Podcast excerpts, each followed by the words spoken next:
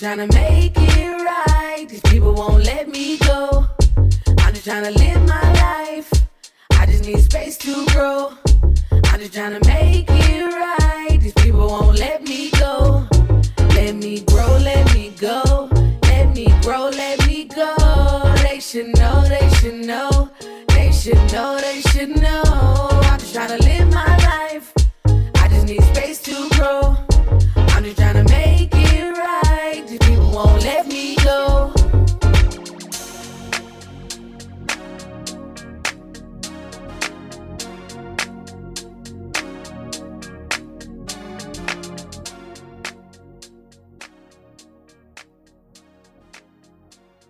Welcome to the Tea with Bree. I'm your host, Bree. Thanks for listening. The Tea with Bree podcast is focused on deep, honest, and vulnerable conversation. Each week, I sit down with a different guest in order to have those conversations. Every week, we'll start my guest bio, an intro into how we know each other, and then we'll go into a deep dive conversation about whatever topic they brought to me that week. This week, I am joined by my guest, Ashlyn Riley. Ashlyn is an Austin based therapist, licensed professional counselor, and licensed chemical dependency counselor, specializing in addiction work, trauma, and life transitions. Before going into private practice, Ashlyn worked for over 10 years directly within homeless services in the mental health community. Ashlyn has worked at a variety of nonprofits in town, including the Salvation Army, where she was a shelter director for the new shelter that opened in February of 2020. Earlier this year, Ashlyn was awarded the Alumni Achievement Award from her alma mater, South University, for her work in opening a shelter during the pandemic and her dedication to serving those who are underserved. Ashlyn is passionate about educating the community around the realities of homelessness and mental health in hopes of minimizing stigma and creating a safer environment for all who live here. Hello, friend. Hello. I'm excited to be here. I'm uh, thrilled to have you. We've been talking about this episode for forever. So I know. I'm excited to get it together. I know. Um, and we've been friends now for se- almost seven years, six, almost seven years. I met you in 2015 I when I interviewed for a job, sort Mhm. of, sort of, Sort of. Yeah. Um, and then we've, yeah, we've just been friends ever since. And then we kept running into each other. So here we I know. Trying Here to save are. the world. Um, I want to everyone to know that Ashlyn is also a Pisces, so we're gonna have some big feelings. So if we cry, don't mind us. Don't mind. We spent five minutes talking about cults when we first got on the on the recording. So you're in good company today if you are a person with big feelings who also is obsessed with true crime, specifically cults. Mhm. We, however, are going to talk today about homelessness. Specifically, I feel like in Austin, it is a big point of conversation, especially after Prop B plat Prop B passed over the summer. Um, you and I met because we were doing similar work with folks experiencing homelessness. Um, so yeah, I just I would love to know your background of how you got involved in that work, and then we can just see where the conversation takes us. Yeah. Oh man, that's always such a difficult question because I feel like I've known I wanted to work in this field since I was a kid. You know, I, Mm. I had an experience where, you know, I I interacted with someone who was experiencing homelessness and kind of like had this light bulb moment of like, man, this exists, this is real, and no one's doing anything about it. And so, you know, 13 year old me was like, this is what I want to do with my life, which is wild to think about that I'm Little here now. I know, you know, and so going to college, uh, you know, just naturally moved into social work and I, I really haven't left this field since, you know, I, I might not work directly in homeless services at the moment, but I'm really passionate about mental health as well, which, you know, there's a huge overlap there and wanting to give back to the community and make sure that everyone has access to resources and that, you know, they can be safe. Um, so yeah. Yeah, I, you know, I kind of people ask me too because that was my first like big girl nonprofit job was I was working um, with folks experiencing homelessness. And when I started I was 24 so like what did I even know at 24 Mhm. to be working with like actual grown-ups going through like actual life things um but yeah i first started working at this organization in connecticut called alpha community services ymca obviously a branch of the ymca um, and we were doing affordable housing so we had our own housing sites that we ran ourselves but then also we worked with a lot of other orgs in bridgeport connecticut that were also helping folks experiencing homelessness. And so when I first started, I had a client workload of about 10 to 15 folks who were experiencing homelessness, like were living in shelter out of their cars or couch surfing. And so my job was to help them get some sort of income so that they could either qualify for affordable housing or have to get into housing period. Um, but I often think back of like what got me into it. And it was kind of the same thing. Like I grew up very privileged, but in one town over was like more of a city field. I grew up in Hamden. So for people who are con- who are aware of what Connecticut is, like Southern Connecticut, I'm about an hour train ride from New York. So folks would come in from New York and settle in Connecticut. Um, but New Haven was one of the cities closest to me. So where Yale is, there's a lot of people experiencing mm-hmm. homelessness. And so that's where my church was that I grew up in. So I was just always seeing people experiencing homelessness. And my whole life, my family was like, hey, we give back when we can. We volunteered at shelters and soup kitchens and all that sort of stuff. So when this job sort of presented itself when I was 24, I jumped at the chance. And, you know, my first three months of working there, I was able to get all my folks either get them an income or get them housed. Um, and then I was transitioned over to permanent supportive housing, which is on site case management and affordable housing site. And yeah, I think having worked with so many of those folks, um, and then when I moved to Austin, I worked at Foundation Communities, which does affordable housing and doing on site case management there. Um, but I think so many folks, there's still like this idea that people choose to be experiencing mm-hmm. homelessness or that they're lazy or that you know everyone who is experiencing homelessness is um, dealing with a mental health crisis and i just think there's so much stigma wrapped in that of especially after this last year i think that really helped to debunk some of the stigma because it was like mm. we were all just one paycheck or one medical emergency away from not being able to afford our homes or our apartments or where we live. And yeah so i think there's just like so much that i think we can, can sprout off of. But yeah i just i guess like what what is like what are some things you want like why you've gone into this role of like helping to kind of end the stigma and just give a voice to people who are constantly ignored? Yeah i mean i mean i think prop B is a, a great example of like because of the misinformation out there, then something like that passed. And so, for people who don't know what Prop B is, it passed here in Austin, which means it's um, they banned camping. And um, so, people who didn't have a place to go and were camping outside can no longer do that. And like, where do they go? You know, mm-hmm. we don't mm-hmm. have enough shelter space. And so, it's, you know, super unrealistic to think that they just can solve that overnight. And mm-hmm like you said, there's just so much stigma around this idea that people are lazy or that they're just not working hard enough or they want to be homeless. And it's uh, such a an infuriating thing to think about, you know, and I uh, I don't know, I could ramble on about that forever, but what I want people to know is that like people are not choosing to be homeless.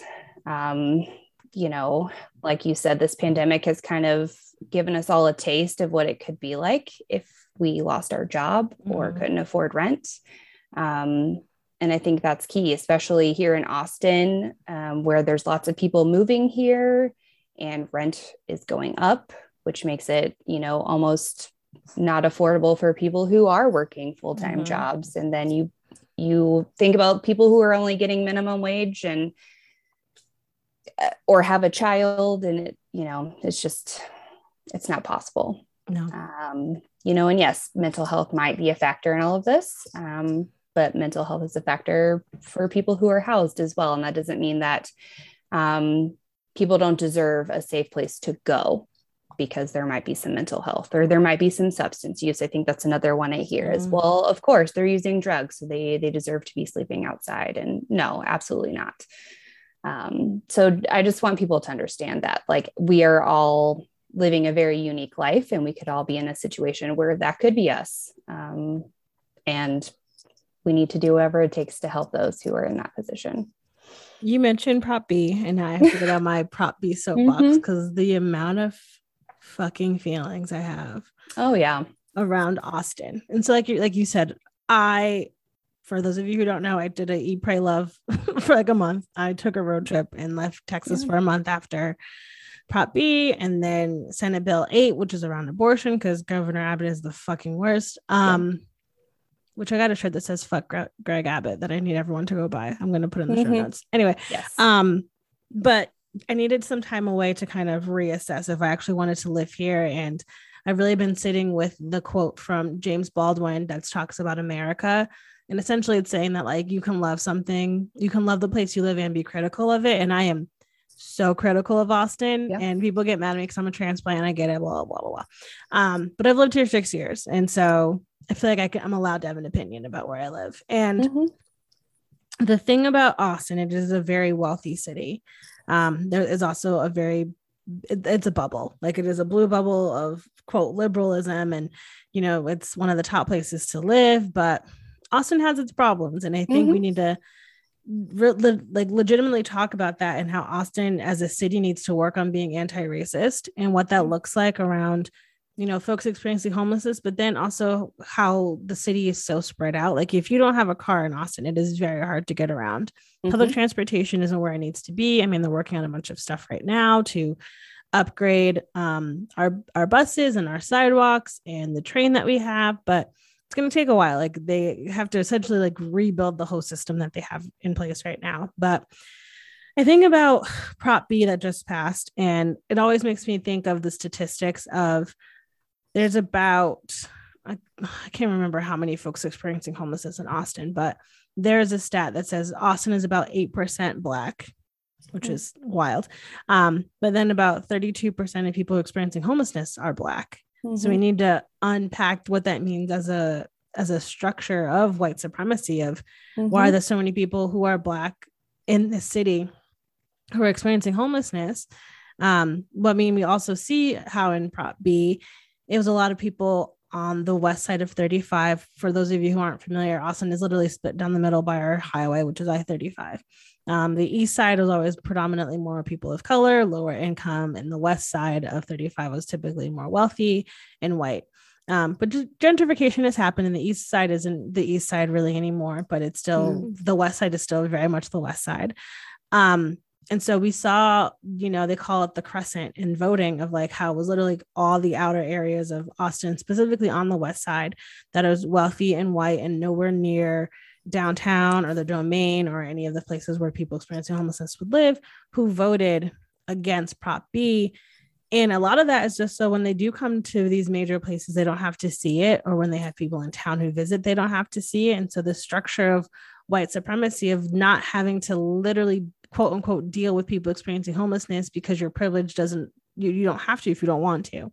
Mhm. um but then also like you said the city they did they were doing something i don't even know they were doing something this summer against prop b if you ask me a little too late.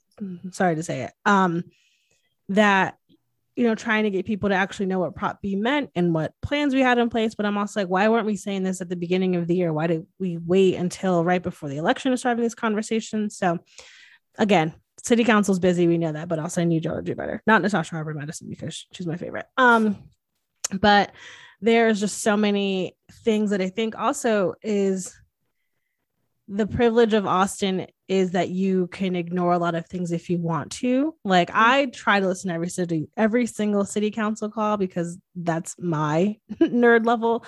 Um, but i also just like to be informed but how you know some people can't sit and listen to city council calls. They don't even know what's happening. Or you know during this sort of conversation we were having earlier this year where we took a piece of old property i think it was the home depot up on st john's and talked about making that affordable housing. And how many people would call and just you know we're against it saying they don't want they're the nimby or the not in my backyard people who are like i don't want people who were or are currently homeless or experiencing homelessness to be in my neighborhood but then i'm like but you don't want them to be experiencing homelessness. So what do you want? And this new housing site would have like on-site case management. It would have more resources because that's the major issue of all these people experiencing homelessness typically are around downtown at the arch but there's really nothing there for them. There's like no mm-hmm. real services. There's not you know therapy or you know clothing closet or really anything that's serving them down there. It's just a place to kind of go and be. So the, the fact that we're trying to make this you know try to solve a problem is is great but i feel like you know there's only so many nonprofits in town including echo which is i always mess up the acronym so i have to look it up um who are trying to do this and you know, for for those of you who don't know, there's this thing called the point in time count that happens every January. Um, to go around in, in cities and count how many people are experiencing homelessness. Austin does it every year. Um, most cities do it every other year. Um, but to have volunteered on that for a number of years and see how many people were living out in the woods, people were living, you know, in the back of like restaurants or would just be staying there to sleep overnight to look for something to eat. There's just so many systems that are in place to like make it so people who don't want to see it don't have to see it or can just simply ignore it or you know keep that sort of stigma in your mind. But like i said it, any of us could be experiencing homelessness god forbid at any certain moment. Yeah. Yeah. And you know this kind of band-aid solution too that we see here in austin is like i was honored to work at a brand new shelter last year and help open it up. Um, and I think a lot of people think that that is a solution to mm. homelessness, and it's not. And I know right. that that's going to upset a lot of people to hear that, but that that doesn't end homelessness. That might create a safe space for individuals or families to go, but that's not solving the problem. And in some ways, it can actually just perpetuate the cycle that people get stuck in. You know, um, when there's qualifications to getting into housing mm-hmm. programs like income or Sobriety. you know going to doctors yeah going to doctor's appointments on time or whatever the case is participating in case management you know those type of things then you're creating additional barriers for people to get into housing and like another thing i want people to understand is that if people cannot get their basic needs met you know food shelter whatever then how how can they keep a job how can they get into housing you know like those are things that we all take for granted every day that we have a safe place to sleep and shower mm-hmm. and eat and when those don't exist then other things can't exist um, so yeah. you know affordable housing and having low barriers to get into housing you know uh, not having this criminal background criteria or income criteria, those things need to go away so that people can stay in in housing.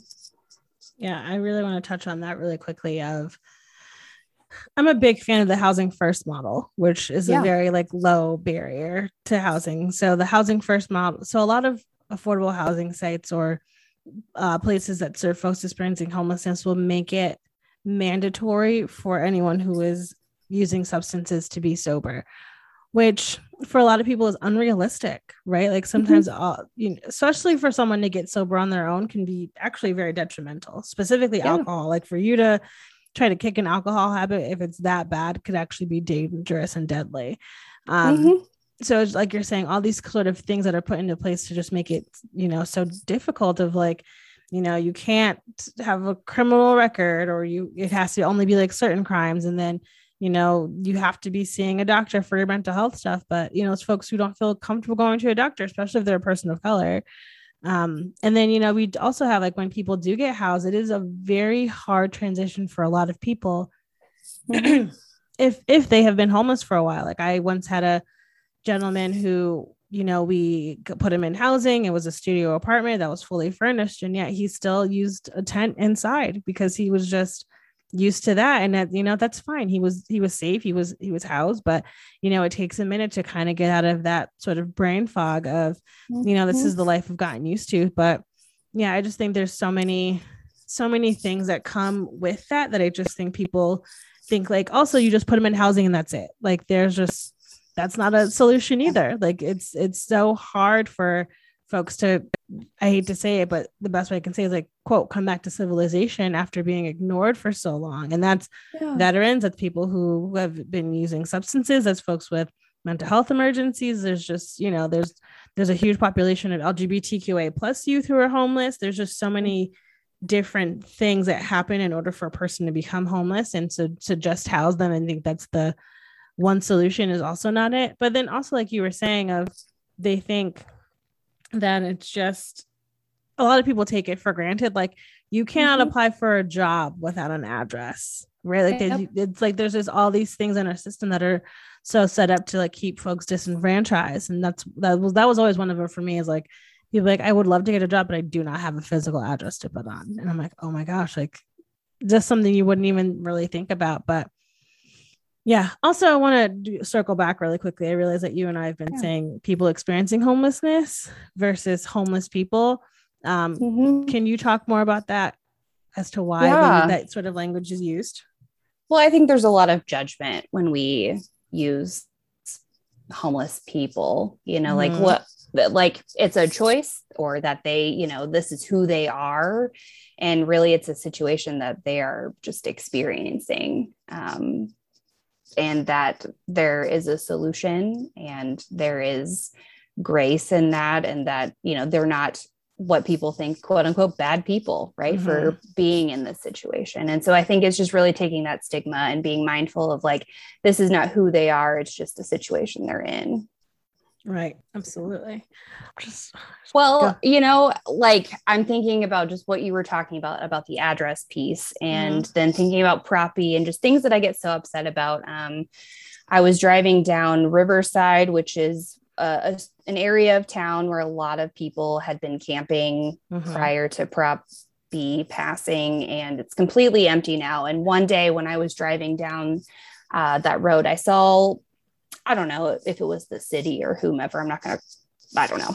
But they were right. literally just throwing people's shit away. Yeah. Um, just garbage trucks throwing people's tents and belongings. And uh, like to see that, I don't think people understand like how traumatizing that is to just mm-hmm. have someone come into the space where you are sleeping and are feeling safe and just everything gets taken away from you. And that could include your ID and your birth certificate and all of those documents that you need to get an address or to get a job or to just function in this world. And then all of your clothes are being taken away your shelter is being taken away. And it's like you know it's like they're not being treated as human. And just it just makes me so sad that that people can just separate themselves from that situation like that. You know like they're not people at all. I, I just can't imagine going up and just being like here i'm going to throw all your shit away now well, I think it's that. Like, I was, I was just having a conversation the other day with a friend because we were driving downtown, and it's um right by where the old Easy Tiger used to be mm-hmm. downtown, mm-hmm. and it's just um, there used to be a lot of camps over there, and it's yep. it's for me, it's overwhelming and sort of like shocking to see it so empty again. Because I remember back when I first moved there, there moved here, there there was that camping ban back then. This this the ban got yep. reinstated this year, but also the structures in place of when they do find these camps and break them up, people get mm-hmm. fined. And mm-hmm. then you're mm-hmm. also now asking, you're now giving a fine yep. to someone who is one living on the streets, mm-hmm. two probably has no income. So now they can't pl- pay this fine. So then there's a warrant out for their arrest. And then what yes. if they don't show up to court? Then they're in jail. And it's just like, there's these systems in place that just keep folks disenfranchised and mm-hmm. trying to have that conversation with people of if the amount of wealth that is in Austin, I think if people actually sat down and looked at the the budget of the city of Austin, which I have done because again, I am a nerd and I really had questions during the police budget situations that were happening. Yeah. Quick pause. Also, let's like think about what the police coming into your space means for trauma for a lot of people. yeah. Not, you know, especially that's a whole other soapbox. especially people of color. Yeah. Back to the budget um of how much money we have been spending on the police, which again, if you ever just feel the need to make yourself angry, look at your city budget, specifically your police budget, and see the shit that they pay for mm-hmm. and how they treat civilians. I mean, and this comes from last year around all the riots. And, you know, we had the two young boys who were assaulted by the police. One, I don't, I have to check and see how he is. I haven't heard anything, but you know, who was shot with a quote non-lethal, but then was in the hospital for God knows how long. Yeah. Um, and then another young boy who was walking away, both youth of color, both gentlemen, youth of color. Mm-hmm. Um, who were was another one who was shot and was in the hospital for I think like a month. Um, then you had the police saying that like you know the reason why they were using non-lethal quote unquote ammo was because um their shields weren't working. I go, how do your shields not work? They're a Like they're like they're throwing ice water bottles at us, which is why we're using pepper spray and all that other shit. I'm like, you have literal shields. Like you don't need to be assaulting civilians. Um, but then there was another, there was a city council call about a police budget for a grant that was paying like I think like half a million dollars. Don't quote me. but it's essentially for this one department in the police department that literally its only job is to return stolen cars to people. Do you know how many cars are stolen in Austin? Less than 100 every year. Yeah. But yeah, there's a whole sect of our police budget that's about half a million dollars, if my Mm. memory serves me correct. Also, Austin has one of the highest police budgets in the entire country. Yep. Mhm. And so last year, you know, we are having this conversation around, you know, we added another option to 911 to call for mental health emergencies. Um, that mental health professionals show up to instead of the police. So we maybe will lower the amount of people murdered by the police.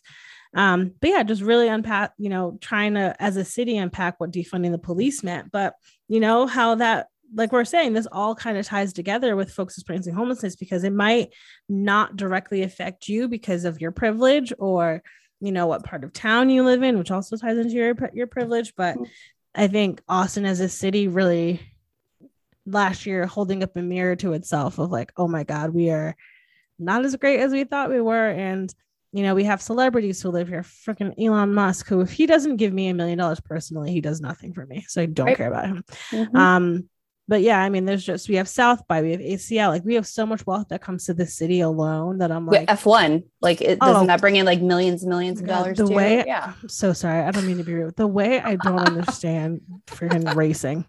So you good? Okay, sure. I not the don't know. Not I, I don't get it either. But like, you not- know, focus, focus. Not the point of this.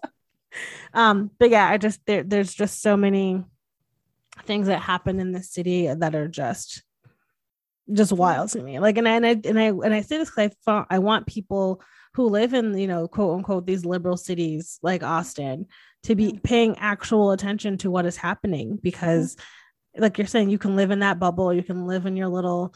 This is what what happens to me in my dome and in my circle of friends, and this is all I need to worry about. And it's like if you are going to be an ally period i don't care who is an ally to you should be really focusing number one on the police and you know Mhm. the the homeless the people experiencing homelessness in your city yeah. my, my soapbox Yeah. Well, and uh, I mean, I might have this number wrong, but wasn't it like 8% of the police budget could end homelessness in Austin, mm-hmm. which is wild, right? eight Like percent that, that, that would just be like nothing to them, Mhm. but it can make a difference in our community. you And, ugh, yeah. And kind of to add on to what you were just saying, like, I, I want people to question like why it's so upsetting to you to see someone sleeping outside.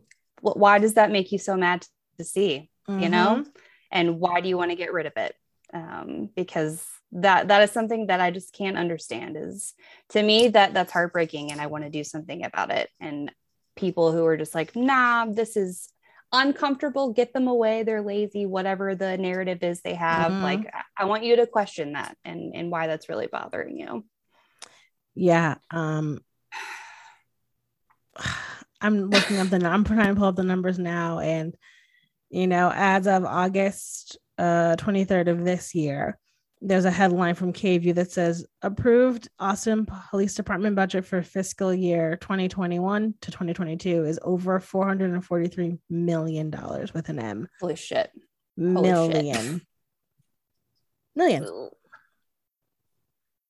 And I want to point out that in August, they also had an article that says, um, in reality, Austin City Council members slashed or reallocated only $150 million from the police budget by separating programs such as the forensics labs and the 911 dispatch to create indis- independence. So what they did was they took 150 million in order to like like I said add that third option on 911 but then have diff- have 911 dispatched to another um Mhm. sort of sect of the of the of the governance in the town but then also what was the other thing they did oh and the forensics lab.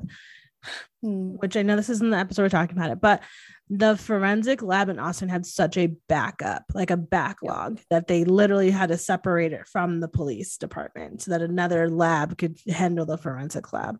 Um, so it's like that's including, you know, rape and sexual assault cases. That's including, you know, all these other things that happened in town that the forensics lab could actually get some stuff done. But look at your police budgets because Yeah. and and yeah Yeah. Sweating talking about this. yeah well i know i feel like i could go into a rant about like yeah and look at the the things the police are actually doing you know that they are saying is helping the community that's not you know I, I have so many examples in my head of having to you know there, there's mandates within organizations to call the police if xyz happens and then police not helping or hurting the situation more and Mhm. It, it, it's kind of fronted as like no we're helping because we care but it's really like no we're No. just perpetuating this horrible cycle people are in Well, one of the things that always gets me is when people talk about like nowadays, like the police who sort of monitor their route don't live there. Like back in the day, the police Mm-hmm. monitored where they lived, right? And now it's like you have a stranger coming into your community trying to tell you what's going on. You're like, wait, you don't you don't know us. You're not from here. You don't Mm-hmm. give a crap about us. You don't know this person. You don't know Miss Gladys lives in the corner. Like you don't know what she's going through. But yeah, I just think there's just I would just love a way, which I'm interested in seeing this new. I think she's the new. What is it? they just hired this amazing black woman, and I can't remember if she was like police oversight or something else. But I'm excited to see what her being here does because I feel like there's a lot of conversations around how how do we make the police better? I mean, we have to Mhm. really unpack the history of police, which I know this episode wasn't about this, but here we are. yeah Um, about how you know this affects all of us. 'Cause, I mean, we're not there. The police come in contact with so many people on a daily basis, and I'm like, this all loops Mhm. together. Like it all overlaps for sure. So yeah yeah. So thank you so much for chatting. yeah yeah i know we could go on for days about we this could days, days. I know. I just feel like everyone is going to be already enamored by our conversation around Yeah. not being an asshole to people experiencing and it's not Um, hard people it's really not hard you know Okay. I, I don't know No. if this is relevant but i'm just going to say this because i think this is another thing i see a lot is like oh my god people are asking for money i, don't want to I give was just about them to money say this. Yeah. And you know what guys like don't give people money if you don't want to but that does not mean you have to be an asshole just you can wave smile and move on Mhm. there's there's no need to make someone feel bad for asking for money you're not obligated to give people money but yeah don't be an asshole please for the love of god please. Yeah. it's and not that hard People like it's a safety thing. Like you're saying, you don't have to roll down your window. You can just, you know, no, thank Mhm. you.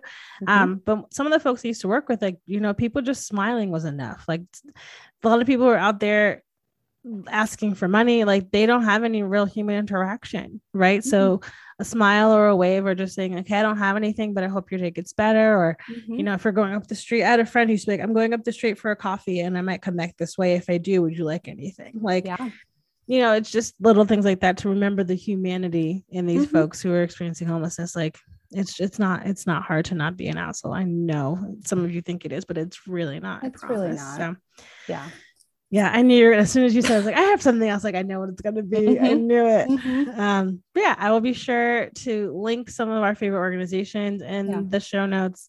Um, Ashlyn's a professional counselor. I mean, I don't know if she's taking clients, but I feel like, you know, if you can afford her, do it.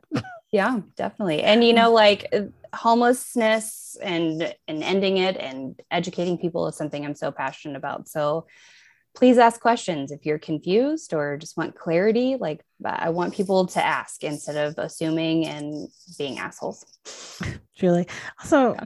I send out show notes to people. Ashlyn, you put so many notes in here that I need to link. I'm like so excited about them. i take it i take the assignments seriously I appreciate it. People like, I never know. I'm like, yes, we're not scripted, but I also like people to have notes. Not the point of this.